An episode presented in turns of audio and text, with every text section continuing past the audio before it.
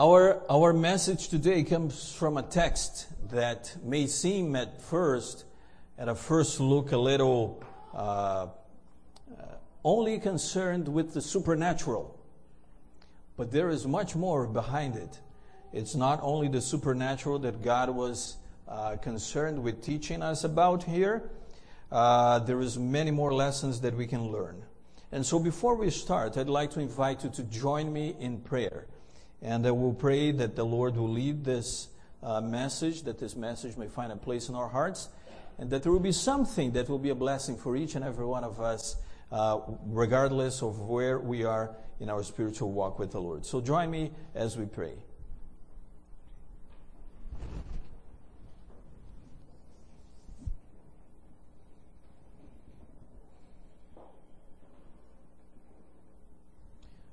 Dear Lord, we thank you for this privilege that we have of being here in your presence. We thank you, Lord, that we've had the opportunity to worship in very in various different ways. We've presented to you our tithes and offerings. We've helped with the specific ministry of this church. We've sung hymns together. And Lord, we've listened to scripture being read. And now, Lord, it is time that we come to study your word. And I ask, Lord, first of all, that you may cleanse me from my unrighteousness, that you may use my lips and anoint them, that I may speak, Lord, and bring the message that you have intended for us this morning. O Lord, in spite of my humanity, I ask that your word may come out alive and be a transforming power that will prompt us into action, that will prompt us into uh, allowing you to effect the changes that are necessary in our lives for the glory of your name. Lord, I ask that every worshiper that made it here this morning may be greatly blessed, that we may go home uh, feeling spiritually fed and feeling closer to you. May the Holy Spirit be here in our midst.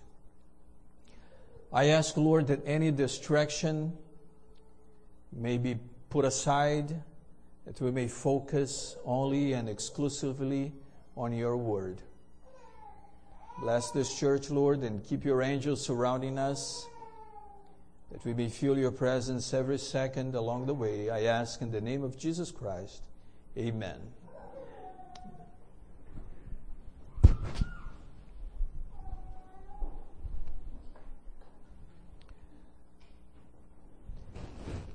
The Lord asks an interesting question to Moses. He says, What's that in your hand? I don't know if you brought anything in your hands today. I know ladies usually bring a purse. That's, uh, that's the minimum, maybe, that's usual. Uh, you may have brought your Bible with you, which is, which is a great thing to do every Sabbath, every time you come to church to bring scripture. Uh, you may have brought other objects. You may have brought a fan because it's, uh, it's hot. But the Lord is asking Moses, What do you have in your hand? What is it that you have in your hand? And Moses had a staff, he had a rod. Now, this incident happened at a specific point in time in the life of Moses. You remember that Moses had his life spared. There was a decree that was issued that every child, every male child, should be killed. And his mother was able to uh, keep him alive. And when the time came when they could no longer hide the baby, she put him into a basket in the river. And then the daughter of Pharaoh found Moses in that uh, basket. And she was so uh, charmed with the boys, that, with the boy, that she said, "Well, I'm going to take care of this boy. I'm going to raise him as my own." And she even allowed Moses' mother to to look after him in his first years. But eventually Moses was taken into the palace of Pharaoh and he was raised as, as the son of the daughter of Pharaoh. And he had the best education that you could ever imagine someone could ever get, someone could ever receive in the Eastern world at that time. Egypt was uh, one of the main, if not the main, uh, power in the world at that time. And they had the best schools, and Moses had the best education. But what he received there was not enough for what God had in mind for them, for him. And so he was taken out of the University of Egypt into the university, the school of hard knocks, out there in the wilderness. And there he had to learn God's ways. He had to learn some things, many things that were missing in his character so that he would be finally able to deliver the people from Egypt, to deliver God's people from Egypt. Moses spent 40 years of his life, uh, most of those 40 years being trained in Egypt. And then he was taken for another 40 years into the wilderness. And now the time of his training, his training period is coming to an end. And the Lord appears to him in the burning bush. You surely remember that experience. Moses was walking by and he sees a bush that burns but never, never really burns out. And he was intrigued by that and he comes closer and the Lord speaks to him. And the Lord says, I have something special for you to do. You're going to deliver my people out of bondage in Egypt. And Moses contends with God. We understand it was actually Jesus who was speaking there. And Moses is contending with Jesus and say, I'm not, I'm not the one. I cannot be the one. I'm not prepared. I'm not eloquent. I'm hard of speaking. I, I, I can't speak well. There are other people who are more able than I am. But the Lord says, uh, You are the one. If there is anyone missing, if you need anything, I will be able to provide. I have all the power, I have everything. You don't need to fear. But Moses, in several occasions, right in Exodus chapter 3, verse 11, he says, Who am I, Lord, that I should go unto Pharaoh and that I should bring forth the children of Israel out of Egypt? Who am I? I've been living 40 years in the wilderness. Pharaoh is a powerful man. He has all the power in this world. Moses says in Exodus chapter 4, verse 10, Oh my God, I'm not eloquent, neither heretofore nor since you have spoken to your servant, but I'm slow of speech, and I'm slow, and I have a slow tongue. But God says, No, you are the one. You are the man.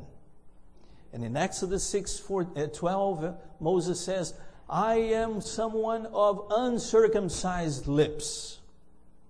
Well, no one really circumcises their lips, but I think he was saying, you know, I can't really work well together with speaking and speech. I'm not good at that, Lord. But the Lord says, No, you are the one. But think about the Lord's question. Let's go back here to Exodus chapter 4, verses 1 to 4. So follow again with me Exodus 4, verses 1 through to 4. The Moses answered and said, But suppose that they will believe me not, they will not believe me or listen to my voice. Suppose they say, The Lord has not appeared to you. So Moses was trying to find all kinds of excuses. He said, I can't speak well. I, am not as powerful as Pharaoh. Who am I? And now he comes with this, Lord, and what if?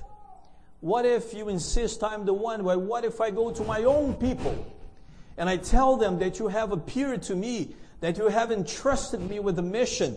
What if they don't believe me? And what if they tell me, no, you're lying, the Lord has not appeared to you? And so the Lord said to him in verse 2, What is that in your hand? And Moses said, A rod. And God said, Cast it on the ground. So he cast it on the ground, and it became a serpent. And Moses fled from it. Then the Lord said to Moses, Reach out your hand and take it by the tail.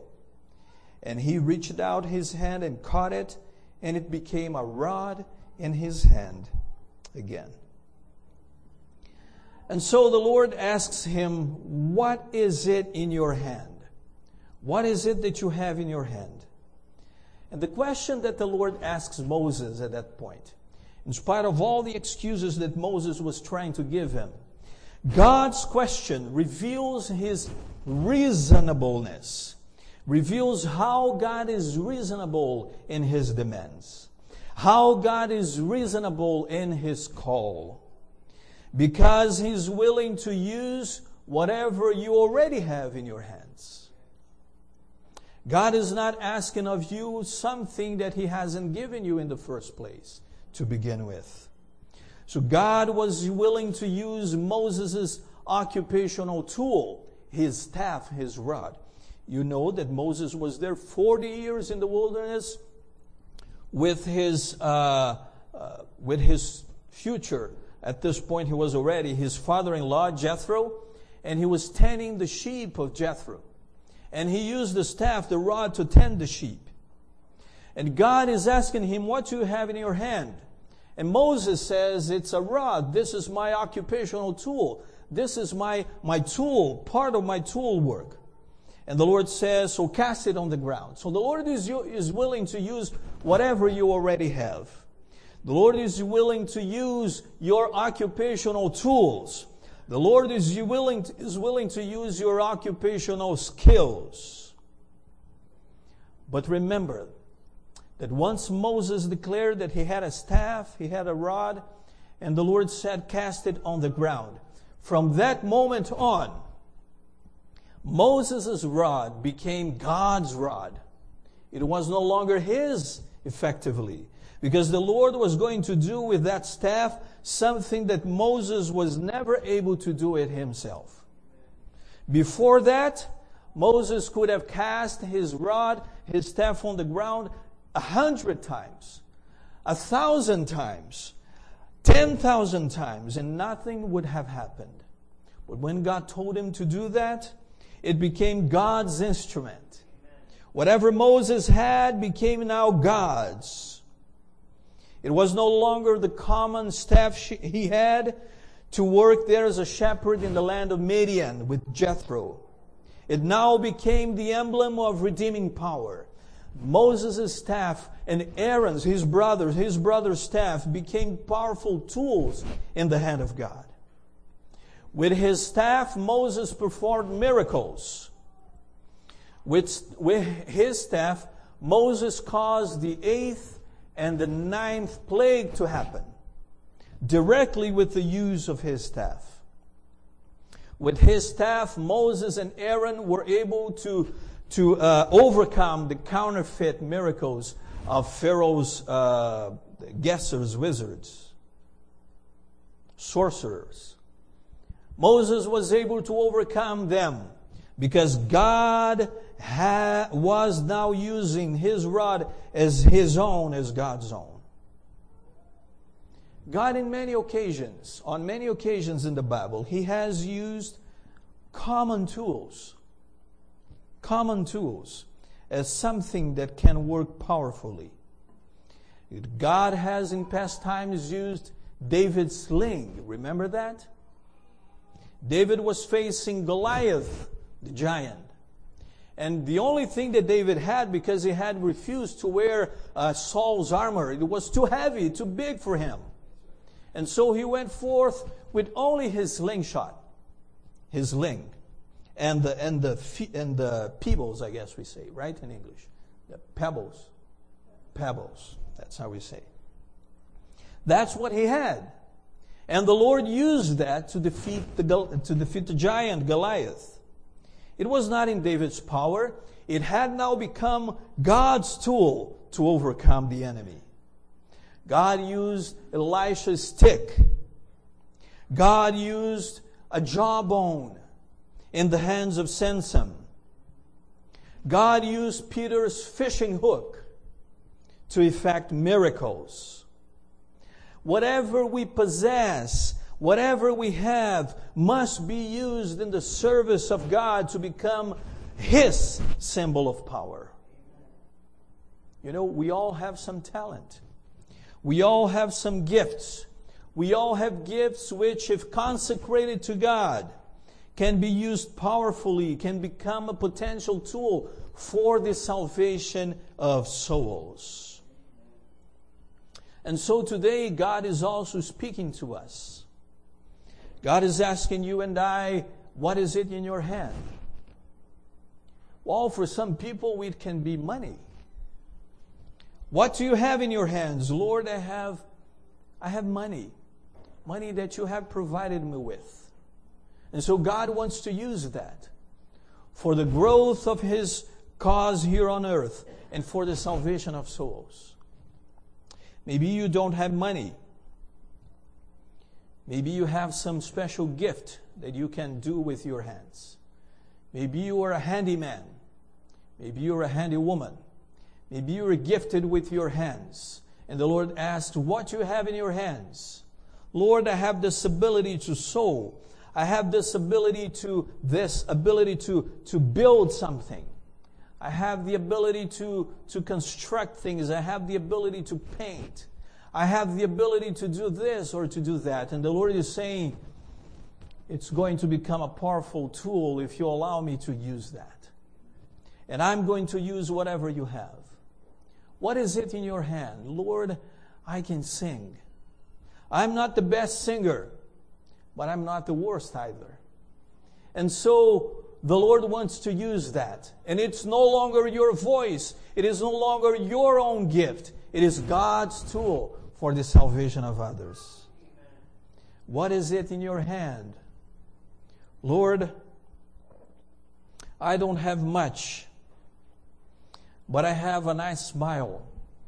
That once I smile at people, they tell me that it's a blessing, that they've been blessed. Lord, I don't have much. This is all I have. And the Lord says, okay, from now on, it's not going to be your own smile. It's going to be my tool for the blessing and salvation of others. What is it in your hand? Lord, I have no hands. Lord, I have no limbs. You probably know of a man who has no arms and no legs. He is now only 35 years old. He's an Australian evangelist, an Australian preacher, and motivational speaker. His name is Nicholas Voy, uh, Vujicic.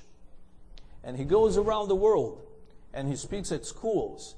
And some of our children maybe never saw him alive, but may have seen video clips of him speaking. He was born with a rare disease. It, it is said that currently, people who study that currently in the entire world, with the, it's more than 7 billion people, there are less than 10 people that have that rare disease, that rare syndrome. It is called tetra amelia syndrome. And those people who are affected by that syndrome are born without arms, without legs. This man, Nick Vujicic, he had two feet. One was severely damaged. The other the doctors were able to uh, operate, and he uses one of his feet to turn pages, to uh, uh, use his phone, his devices, and it's with his feet that he operates all of that. And Nick Vujicic goes around the world speaking. When the Lord asks him, or when the Lord asked him, What you have in your hand? didn't have a hand to say, Lord, I have this or I have that. But he had his brain, he had his mouth, he had skills. And all of that he has put into the service of the Lord. And it has become God's tools. Here are some things that Nick Vujicic says.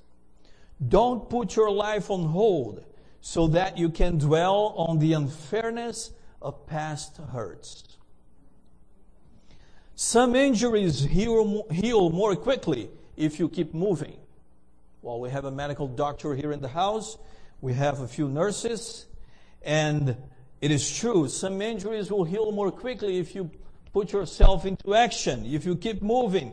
Don't stop and dwell on those, on those things, on those hurts.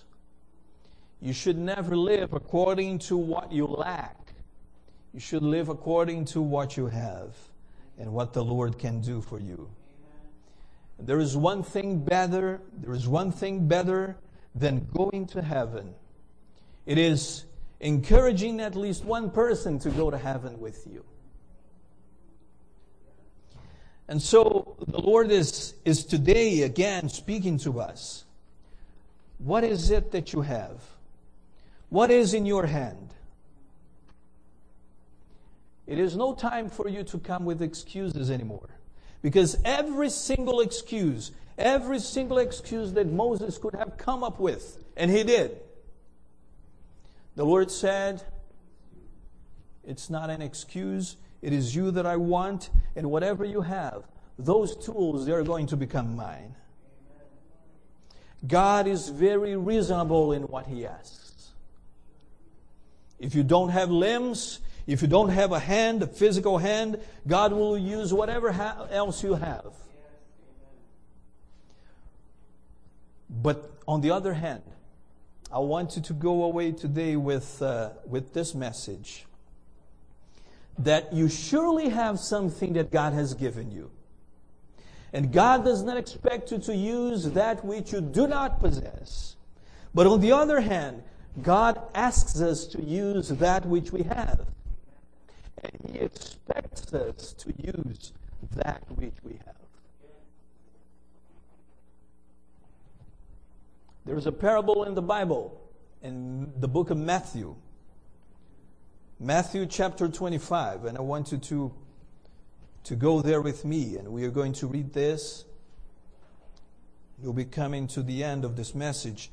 Matthew 25, verse, beginning in verse 14. This is a well known story that Jesus told, a well known parable. It is found in Matthew chapter 25, beginning in verse 14. Once you have gotten there, you, you'll say amen, then I'll know that we are ready to go. Amen. So we'll, we'll read that. Matthew 25, beginning in verse 14. For the kingdom of heaven is like a man traveling to a far country who called his own servants and delivered his goods to them. And to one he gave five talents, to another two, and to another one, to each according to his own ability. And immediately he went on a journey. Let me pause here quickly. Because the Bible is saying that to each he gave according to their own ability. So everyone, everybody, every person here who can hear my voice has at least some ability, at least one gift. No one has come to this world without any ability. We all have ability to do something. And so he gave according to their ability. And in verse 16, then he who had received five talents went and traded with them and made another five talents. Likewise, he who had received two gained two more also. But he who had received one went and dug in the ground and hid his Lord's money. Now, after a long time, the Lord of those servants came and settled accounts with them. So he who had received five talents came and brought five other talents, saying, Lord, you delivered to me five talents. Look, I have gained five more talents besides them. And his Lord said to him, Well done, good and faithful servant. You were faithful over a few things. I will make you ruler over many things. Enter into the joy of your Lord. Verse 22 He also, who had received two talents, came and said, Lord, you delivered to me two talents. Look, I have gained two more talents besides them. His Lord said to him, Well done, good and faithful servant. You have been faithful over a few things. I will make you ruler over many things. Enter into the joy of the Lord. Now, is two as many as five is? No, two is less, isn't it? Two is less. However, if you pay attention, you see that the words of the Lord to that one who had received five were the same words to the one who received two. They both were considered to have received few things. In verse 21, the Lord is speaking to, the, to that one servant who received five talents. And he says in verse 21, Well done, good and faithful servant. You were faithful over a few things. I will make you ruler over many things. The Lord is always reasonable. And those are the same words he said to the one who received two. He said, You have been faithful over a few things. I'll make you ruler over many things. Sometimes we look at someone who seems to be more gifted than we are, and we say, well, that person has a bigger responsibility. They have best gifted by God. I have not been as well gifted. I received only two talents. The Lord looks upon us, whether you have five or two or five hundred gifts, He still will say, You have been faithful over a few things.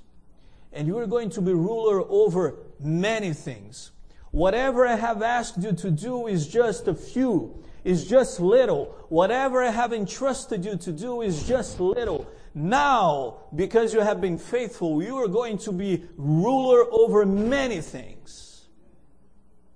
He asks you just a little, just a little of what you have, so that He eventually can put you as ruler over many things. One day, one day, if you're faithful in the little things that God has given you to do, the Bible says that you will be entrusted with judging even those who, who are not faithful to God. You have the opportunity to sit with Jesus in his judgment seat and go over the records of the universe and see how God has been fair. Such a huge honor will be given to you if you are faithful over just a few things. Whether five or two, I insist, it's just a few things, it's just little things that the Lord is asking you to do. Now I ask you, do you think that the, the Lord would have said the same thing to the one who received one talent if he had traded with it? The Lord would have said the same thing. You have been faithful over a few things. I'll make you ruler over many things. Because whether one or two or five. It's just a little that the Lord is asking of you. But then in verse 24, the story continues. He who had received the one talent came and said, Lord, I knew you to be a hard man, reaping where you have not sown and gathering where you have not scattered seed. And I was afraid and went and hid your talent in the ground. Look, there you have what is yours. But, but his Lord answered and said to him, You wicked and lazy servant, you knew that I reap where I have not sown and gather where I have not scattered seed. So you ought to have de- deposited my money with the bankers, and at my coming I would have received back my own with interest. That would have been the bare minimum, at least the interest. Verse 28 Therefore, take the talent from, from him and give it to him who has ten talents. For to everyone who has, more will be given, and he will have abundance. But from he who does not have, even what he has, will be taken away. Now think about this. He's saying, from him who does not have. And I ask you a question. Who, who has ever come to this world without having anything. Nobody, nobody. We saw that everyone received according to their own ability. So we all have come to this world with something, with some gift, with some ability. But the point comes where those who have not used their gifts will have lost them. And then they will have nothing. And the Lord says, For him, from him who does not have anything, even what he has, will be taken away. And in verse 30, and cast the unprofitable servant into the outer darkness. There will be weeping and gnashing of teeth. So here you have two choices. You can be cast out for weeping, to, to, to spend your time weeping and gnashing your teeth, or you can be made ruler over many things along with Jesus Christ the Lord. And it all hangs on your decision whether or not to use your talents, use your gifts. What is it in your hand? I don't know the many gifts you have. I don't know all of them. I know some gifts that some people have.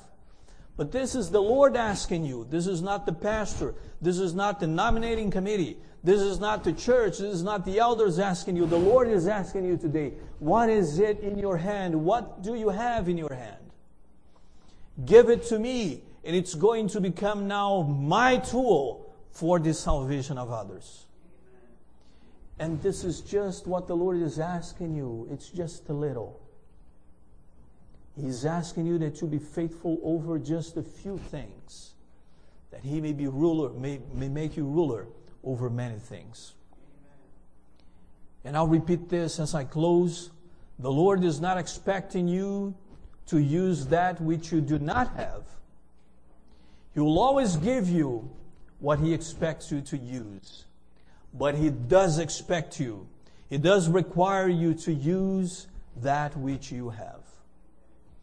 So may the Lord bless us today that we'll be faithful servants, giving back to Him that which He has given us. Sometimes we may be tempted to use our gifts to many causes, for many causes. And some of them are worthy, and that's fine.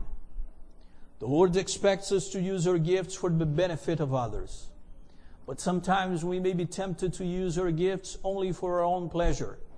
Whatever that gift may be, it could be music, it could be the ability to write well, it would be mastery of the English language, and you can write so well, you can speak so well, and you may be tempted to use that for your own glory. Maybe you have the gift of acting Maybe you have the gift of portraying characters in a drama. You may be tempted to use that for your own pleasure. But the Lord is saying, whatever you have, I want to use it. I want to make it a powerful tool for the salvation of others. May the Lord bless you today and always as you give back to Him. Amen.